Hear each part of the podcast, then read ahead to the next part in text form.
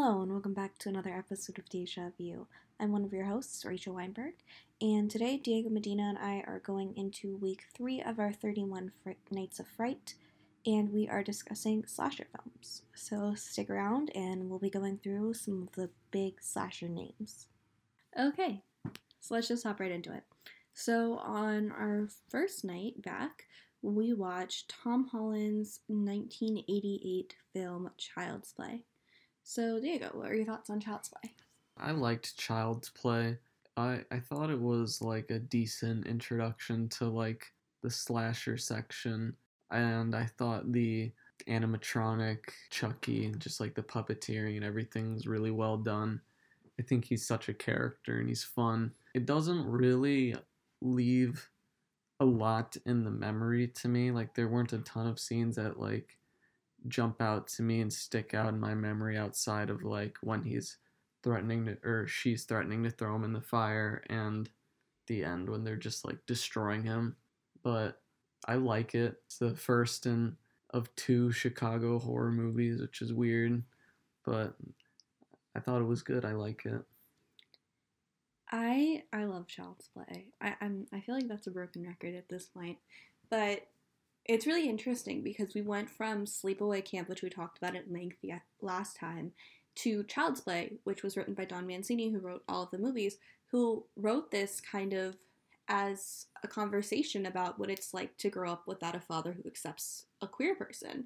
And that's the reason why that like Chucky doll comes into play. It's that lack of a father figure. So it's really interesting to see that progression from from 5 years from what Sleepaway Camp would do into how that would affect Child's Play. But I think the reason I like Child's Play so much isn't because of Chucky, which I think as you said the animatronics are awesome, but it's because of the relationship between Andy and Karen, and Oh, yeah. specifically, He's so cute. yeah, he's the cutest kid in any movie ever. Like Alex Vincent, who is still working on the Child's Play series as an adult and is going to be in the upcoming Syfy Shutter show about it, is just the cutest kid, and I like love so many of it, so many lines from it. But I, my favorite part of the movie is the opening.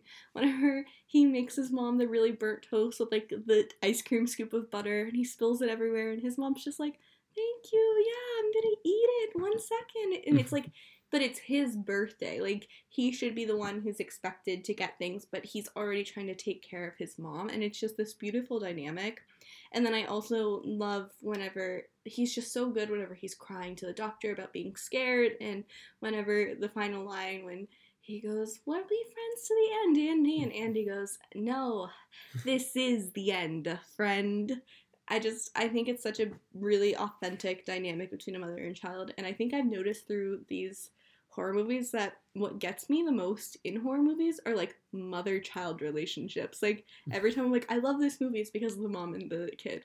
So Yeah, I feel like it, I agree. Like it's especially strong in Child's Play though. Like I feel like that Andy and his mom, like they just have so much chemistry.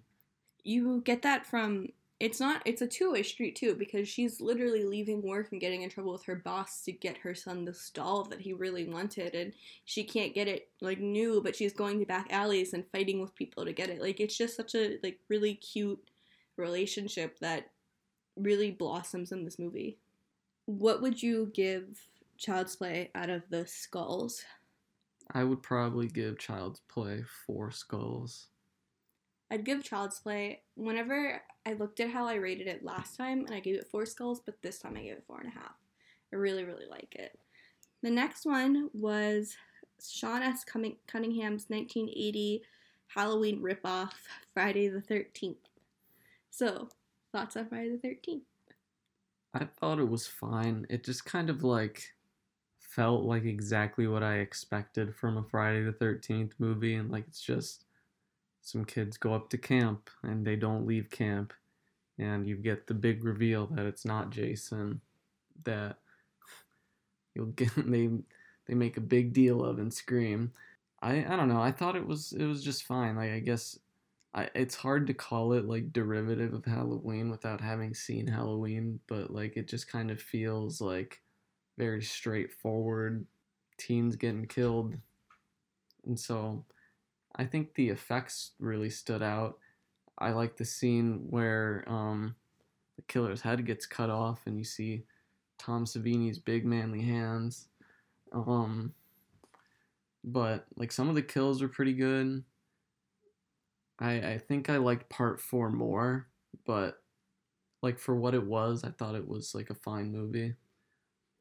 As someone who's seen Halloween maybe a couple times, this is like Sean S. Cunningham watched Halloween half baked and just remembered bits and pieces and was like, we'll make a movie about some kids and have them get killed. And it's just it's it's very it started the whole if you have sex you die, which I think is a pretty big staple in horror movies, and you'll see that again in Scream. But this movie is just so sloppy, and the, the thing that saves it for me is Tom Savini's effects from his hairy man hands to the arrow Kevin Bacon scene in the throat and just the the splatter in general is really great. I just it's so wooden and none of the characters are memorable and I think maybe too I've I've probably seen this movie like second out of all the movies on this list like most times because it was a movie from when I was really really young that I felt like oh I could sneak and watch Friday the 13th because it's kind of forbidden fruit. So for a really long time this was my favorite Friday the 13th movie and then the last like 3 years I think when I was rewatching them I said oh, this is this is even in the top 3. Like this one's like not that good. So I think watching it again and then watching it in dialogue with all of these other slashers, it just reinforced the idea that this is a ripoff of a movie that spawned an extreme killer who wasn't even in it.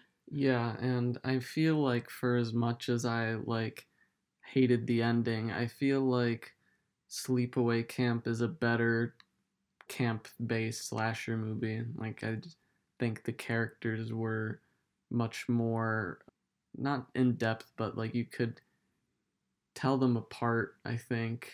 And they just had like a lot of funny moments, and mostly because there are, I wouldn't say likable, but just more dynamic characters, I guess, that like really stand out as opposed to the cardboard cutout camp counselors you get at Friday the 13th that are just there to die.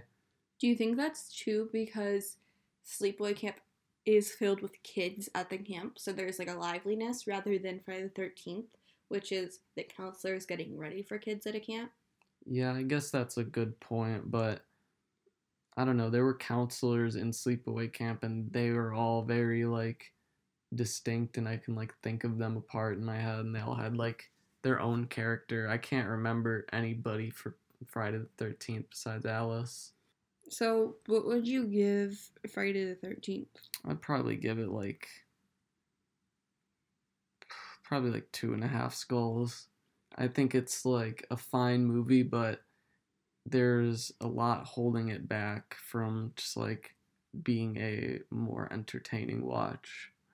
Yeah, I think that looking back on it, it's kind of boring, but I can't like deny what it did for the horror, like the slasher subgenre, especially with birthing Jason.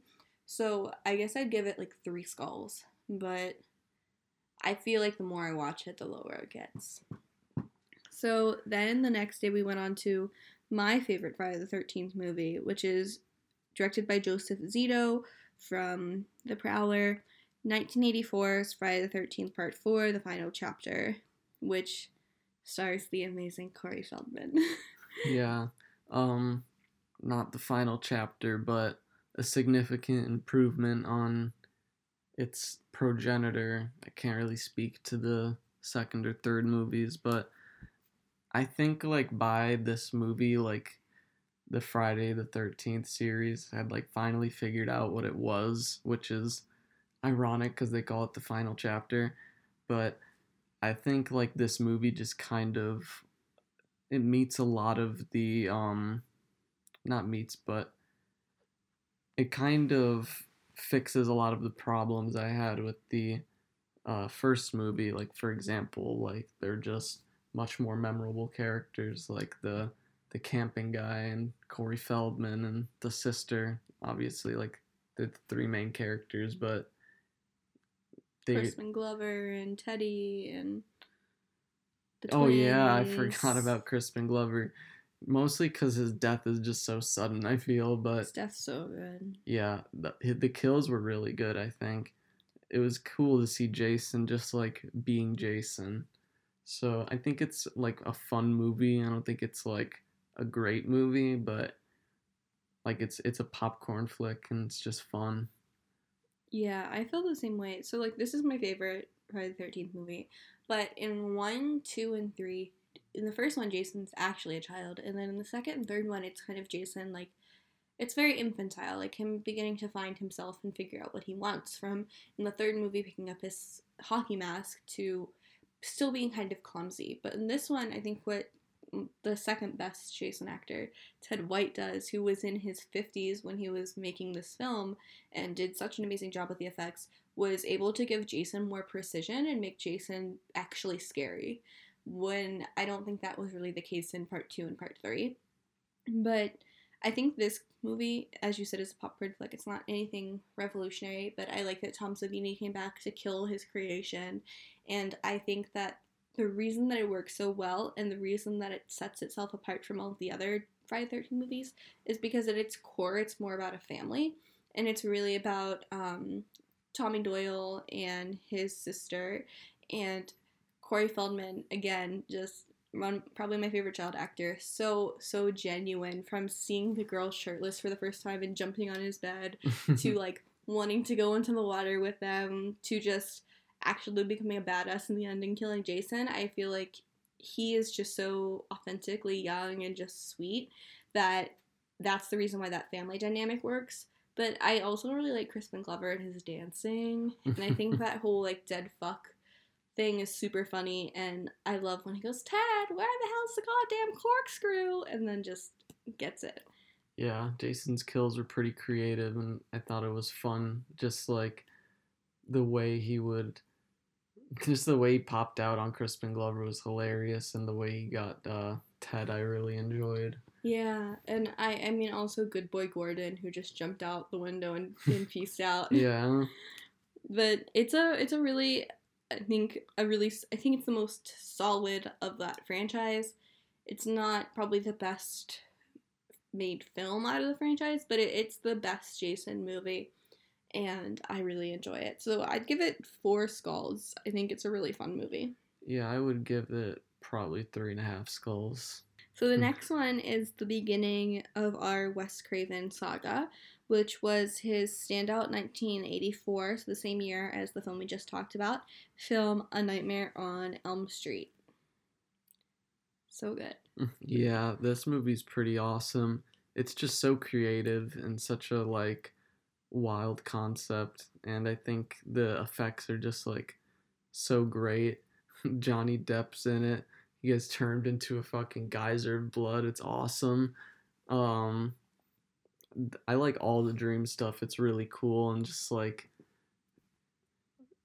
like I I'm just at a loss for words at how cool these effects are. Like it almost has like this sublime feeling. And I think Freddy's like so funny.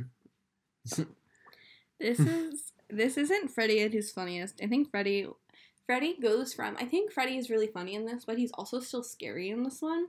And then by Dream Warriors, which is the third movie, Freddy like pops his head out of a TV and goes up to a girl and says, "Welcome to prime time, bitch," and then just pushes her into the TV. So Freddy becomes a very much a caricature of himself later on in the series, and then that's kind of returned whenever Wes Craven in the sixth film, Wes Craven's New Nightmare, which was right before he made Scream. It was kind of him seeing what self-referential horror would be. Came out and turned it on the head and had um, Heather Langenkamp, who plays Nancy, come back and play herself, and have Robert Englund play himself. And like it's very meta. I really really like it. Bob Shaye's in it, who's the producer of all the films at Miramax. Um, not Miramax, New Line. So it's it's a good one. It's probably my second favorite in the series. But I think what Nightmare on Elm Street really does is it really reminds you of like what it's like to have a nightmare as a little kid. Like that Yeah. idea of like something being so surreal and all encompassing and really taking you for a ride is just so well done in this. And from the spinning sets with Tina's death scene and as you said, the geyser of blood with Johnny Depp, which electrocuted the whole cat the whole crew. It's very intuitive in the way that they create these scenes. And then I think what we really are going to be able to see here, and I think the only other character that really has this kind of in this section this personality is Chucky. But Robert Englund, so much of himself is in Freddy, and I think that that's the reason why Freddy's so visceral. And whenever you see Freddy and he pops out of the phone looking Nancy's ear saying, I'm your boyfriend now, bitch, Great it scene. works, is because you have a true actor playing this role. And in Halloween, and in Texas Chainsaw, and in Friday the 13th, there's stunt guys who are playing these roles. So it's a really interesting kind of dichotomy between these two slashers, which have so much personality and so much individualism, versus what we would see in most of these other franchises. Uh, So like I, I think that it's it's a really great story. I really like the ending too. The the tacked on ending not as much, but I really like whenever Nancy says, I'm taking back all the energy that I gave you. I think that's a really interesting way. It's showing that if you push through your nightmare, like you're gonna wake up, which I mhm. think is a really good ending. Yeah, I just there's so many like novel concepts in this movie, so it's like it's so refreshing coming off of Friday the 13th part 4 because Yeah. there's just so it's it does so many things new and I think that is what probably led to me enjoying our next movie a bit less. So what would you give Nightmare on Elm Street? Like probably four and a half skulls. I agree. Yeah, it's great. The next was Wes Craven's film that he came out with 12 years later that we alluded to in the previous film review, and that is Scream. So I love this movie. It's probably like my top five horror movies of all time. I know that it was a little lackluster to you. Yeah, I think that's a lot because of just so many interesting, cool new things that Friday the Third or Friday, excuse me, Nightmare on Elm Street does. Point of the movie is to be like meta and so like referential to other horror films, so it's like derivative on purpose, but it does like some new things through its commentary on like the genre in general, but in like separating it from its like film theory context and just kind of looking at it as a movie, it doesn't really do a whole lot for me that's like new and interesting outside of like, oh, there's two killers. Wow, it got me. But like, you know who the killer is. They they make it pretty obvious, I feel, and like by the time they reveal it, it's just like, okay, well, that wasn't a very a very climactic reveal, but I think that's also probably part of it. Like they did that on purpose to make it seem like, oh, you can just guess in these horror movies who the killer is gonna be real easy. But it's it's uh it's a good movie for what it is and like what it does in terms of like a larger genre and theoretical con- uh context but as just like a standalone slasher flick it doesn't do m- enough to differentiate itself from the crowd for me outside of just like being a meta commentary on other movies I, I I very wholeheartedly disagree. Like Scream in the late 70s to 80s there was a slasher boom mainly within franchises. And then around 1987 slashers began to die out. And that was mainly because of the failure that was Halloween 5, The Curse of Michael Myers, as well as what happened with Jason Takes Manhattan and people realized that they weren't profitable anymore. So the fr- slasher kind of died, and then what we saw with Scream was it reinvigorated the slasher, created a postmodern like guise on the slasher, which was something that hadn't really happened before, even though there had been referential horror. But without Scream, the slasher genre would have been dormant for much longer than it was. And then after Scream, we have the I Know You Did Last Summer, the Urban Legend, and all of those like post Scream wannabes. But I think if you were to like watch a if you wanted to look at postmodernism and that as a theory in this film in a film, I think Scream is a really good one to do because it still has a sense of seriousness to like the story that it's telling. I think the opening in Scream is really scary. I think it's very visceral and then it has those lighthearted moments like when Wes Craven's in the hall as the janitor playing Freddy, or whenever Henry Winkler is looking at himself in the mirror and getting spooked every time. So it really does this great thing in genre theory that's broken up into four parts, but I'm not going to get into it, where it's borderline on parody and recreation. But I think the makeup effects are really good in it too, and I think that my favorite character in it is Stu, uh, Matthew Yeah. Lillard. Yeah, he's a Shaggy. good character. And I would I would like for Stu to come back in part five because I don't think Stu's dead. Yeah, I mean, you can you can see by that um that tangent that our reviews were completely different because she did not separate it from its theoretical context.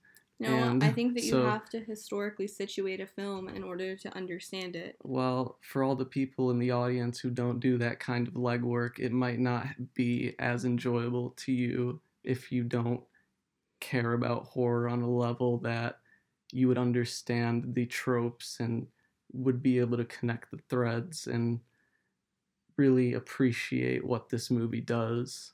I- Which is why I think I didn't like it as much because I just don't understand all that. I still think though I think the reason that I spoke so much about the idea of like postmodernism in Scream is because that's what I can bring to the table that's different. It's not because I think it's the only thing. I think that Scream's Can you really define postmodernism? So, postmodernism is kind of being a critique on the modernist culture, and that's kind of a wide range of things for the art forms. Postmodernism is not just specific to film, but whenever it is in film, it's kind of making sure to be referential and subverting mainstream conventions. That could be narrative structure, like the way we see it in Pulp Fiction with an intertext to narrative to characterization, like what we see in Austin Powers with this kind of spoof on a James Bond that's very goofy and not actually like suave.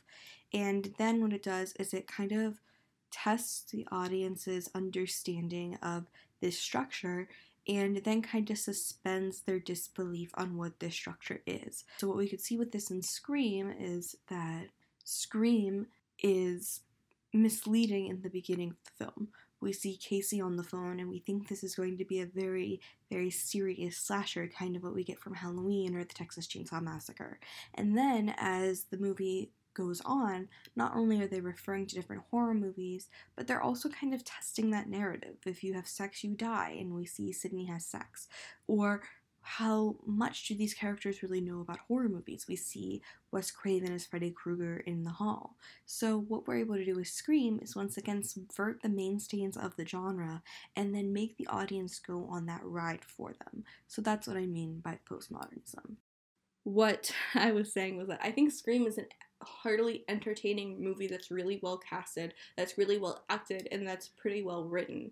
And I think that even if you just like took it out of that and just watched it in a blank room, like which my roommate watched the movie with us and she loves Scream, but she doesn't give a shit about film theory. Mhm. Like she just thinks it's a good movie. So I think that the I would agree with like everything you said in the back half there for sure. Like it's a a very competent movie and the writing is really great and like don't get me wrong, I it didn't do much for me personally, but this is like a very good movie.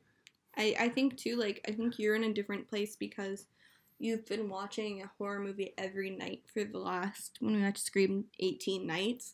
So you're also the way that you're viewing all of these films are in conjunction with one another. hmm So I think that's like also very different. But I still think that Scream is like one of the best movies on this list. But I would give Scream four and a half stars. I think it's equally situated with Nightmare on Elm Street for me.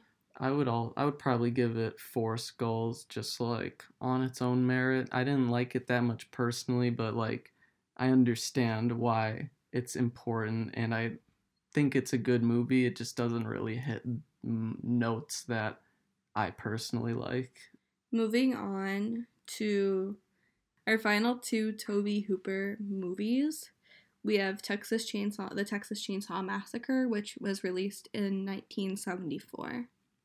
This is like the first movie we watched that was actually scary, I think. And it's not like it's not a movie that will like jump out and spook you and like really try to take advantage of you like that. Like there are jump scares, but they're very few and I think they're pretty tasteful in the way that they're completely unexpected and I I think that the the setting and the the whole Sawyer family like the actors and everything about it just has this like creepy and unsettling feeling and it just feels so real and I think that has to do a lot with like how it's shot and it just like it for a complete fiction based on the work of one serial killer, I it feels like it's something that could actually happen, and I think that's what makes it so scary. But I think that's probably my favorite of the movies we've watched this week. Probably because it's really well paced, it's pretty short, it's scary, and it makes you like think a lot too i feel like there's just so so many layers to this movie and it's really not at all what i was expecting and i think that was for the better like i was very impressed by this movie. So this is one of my favorite movies of like all time and it's probably my second favorite horror movie behind halloween. And I think it's because it so deeply goes against everything I believe in and it challenges my beliefs so like inherently because this idea that like people are good is like so much of like who I am and then this movie is just so nihilistic and so disgusting and sadistic and all of everyone in this movie is just not a good person like even the people that we're watching who we're supposed to be rooting for are selfish and mean and rude to one another and then you get to the Sawyer family and it's just disgusting. Everything about it, from the production design, which is unbelievable with all of the bones. Absolutely gorgeous in the way it's so grotesque. It's really, really beautiful. I love all the feathers everywhere. To the fact that the only person I really feel, I guess I feel for, I feel for everyone who died, except for the the hitchhiker. But I feel really deeply for for Leatherface, which I think is something that I shouldn't do, but I feel like so much of him is based on this abusive relationship within his family, and as you said, it is very much based in Ed Gein, who obviously didn't murder as many people as we even see in this movie. Really, probably two people, but was a grave robber and did use human skin to upholster his whole room, his whole home, and his clothes because he was trying to recreate his mother out of a skid suit, which is the reason why in that last scene we see Leatherface as a woman. It's kind of an homage to that.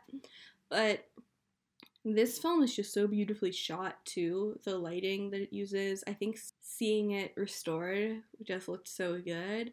I had never seen it that way. I looked in awe but it has almost a documentary feel from the opening crawl title with the this happened in 1973 to the bulb flashes from the police lights that this is just kind of this is a really interesting mix between narrative filmmaking and the illusion of documentary filmmaking which would be like cinema verite it's just a really beautiful movie that's really just makes me sad and makes me want to cry because yeah, it's scary, but it's also just so depressing and I I I don't think I've ever seen something that's supposed to be entertaining be so sad.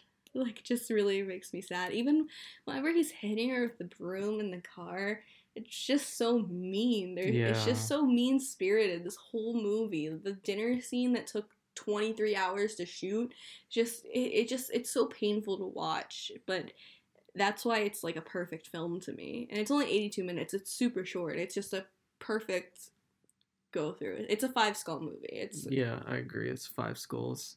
it's just so good. Yeah, I feel like I agree with everything you said. Like, like honestly, feeling for Leatherface, like, like he's done bad stuff, but it's clear that he's like not totally cognitively competent, and it's like sad to see how like his family has like used him. Yeah, I I agree, and I will say though that like even though this is a really sad and depressing, disgusting movie, I I would be like remiss to not go over those like little funny moments. Like Grandpa's the best at killing, and he just keeps on dropping the hammer, and then whenever Drayton Sawyer brings back Sally into the house, and he looks at the door, and he goes. What did your brother do to this damn door? And like just is yelling at him, it, it shows that they're also a familial unit that's really connected. Tobe Hooper would go on to make probably the greatest horror sequel of all time, which is the Texas Chainsaw Massacre 2. It's very different. It is very different, but I think that like you'll probably get to this in your section of the review, but because I think it's so good because it's so different and it doesn't try to be the first movie in any way and totally just kind of like beats its own path and there's just a lot going on in this movie and I feel like it's even more disgusting than the first movie in a lot of ways like this is the first time I like genuinely was like, oh man, I might be a at a throw up risk in this movie. Like, it was very gross to me, but I think it's so well done. I love, I love uh, Lefty. I think he's hilarious, even though he's like a bit weird in the first half when he's just like running around with his chainsaw and fighting Leatherface. Just like wow.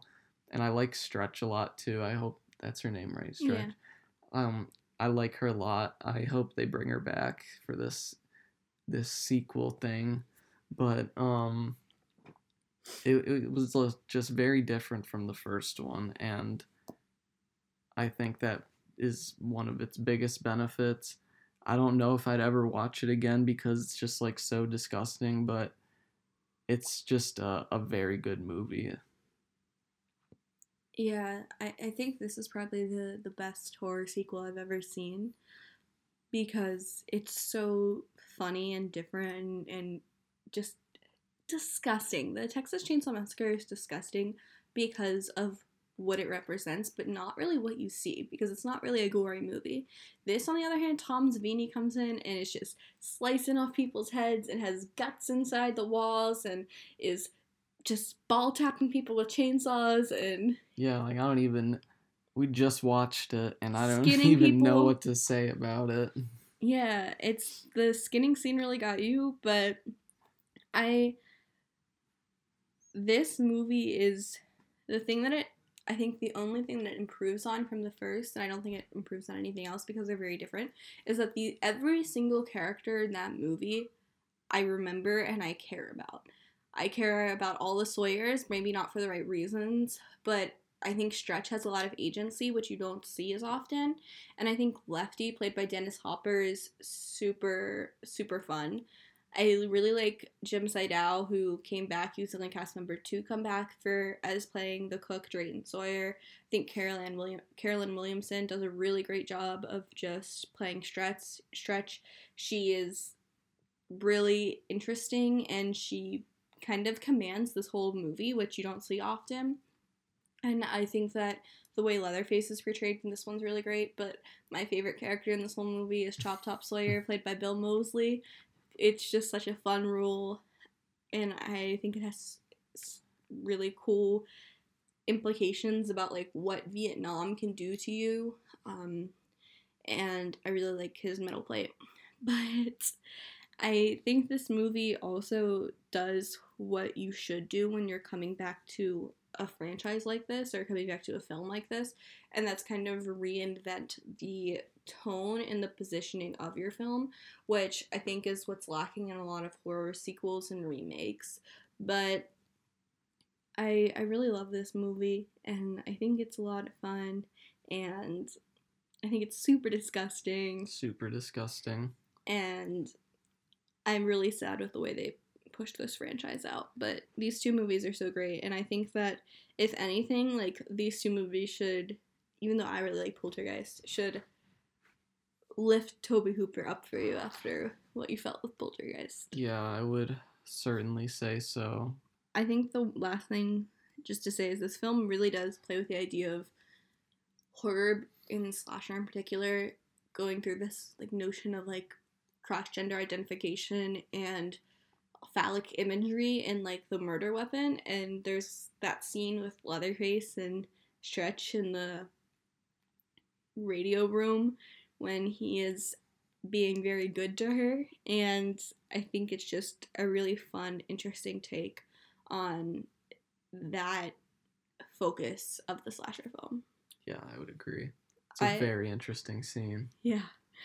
I would give this movie probably four skulls. It probably on its own merits should be higher, but because it's in comparison to Texas Chainsaw, I, I can't keep it as close. Yeah, no, I agree. I would also give it four stars, and I think mostly that's for me because this movie is like 20 minutes longer than the first one, and you can definitely feel it. I Mhm. think there's a lot that's like unnecessary, I feel, that could have been chopped up, but like, Chop Top? yeah, they could have done with a little less chop top, in my opinion, because he's very gross and it's enjoyable, but I don't think it's like easy to compare to its predecessor, and I don't think it really should be compared to its predecessor in a completely like one to one. Like, Yeah.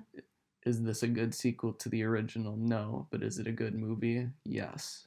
Oh, I think it's a good sequel to the original still. I think I think kind of what we saw with Scream, which is how Scream's commenting. I think that Texas Chainsaw 2 is kind of a commentary on how like silly slashers became in the 80s.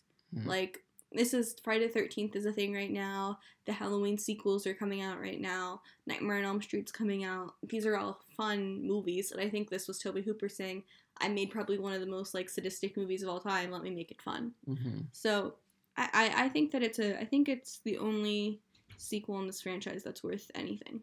So we watched Child's Play, Friday the Thirteenth, Friday the Thirteenth Part Four, the final chapter, A Nightmare on Elm Street, Scream, The Texas Chainsaw Massacre, and The Texas Chainsaw Massacre Two. So how would you rank these? Uh, my favorite is Texas Chainsaw 1, then Nightmare on Elm Street, Child's Play, uh, Friday Part 4, uh, Chainsaw 2, Scream, and then Friday 1. I think for me it's Texas Chainsaw Massacre, Scream, Nightmare on Elm Street, Child's Play, Friday the 13th, Part 4, the final chapter, Texas Chainsaw Massacre 2, and then Friday the 13th. It's hard. That's tossed up at the end. I feel like Child's Play should be higher, and then I feel like Friday the 13th, Part 2 should, should be higher. But this is this is like my favorite subgenre genre in horror, and these are all such good movies that it's just hard to rank. Thank you so much for listening to another episode of Deja View. If you'd like to watch along with Diego and I, you can go to the Ithacan's Instagram where our full list of the 31 Nights of Fright is posted. And if you'd like to listen to the other Ithacan podcasts, you can get them wherever you get your podcasts at the Ithacan Podcast Network. Thank you all so much for listening and be kind to one another.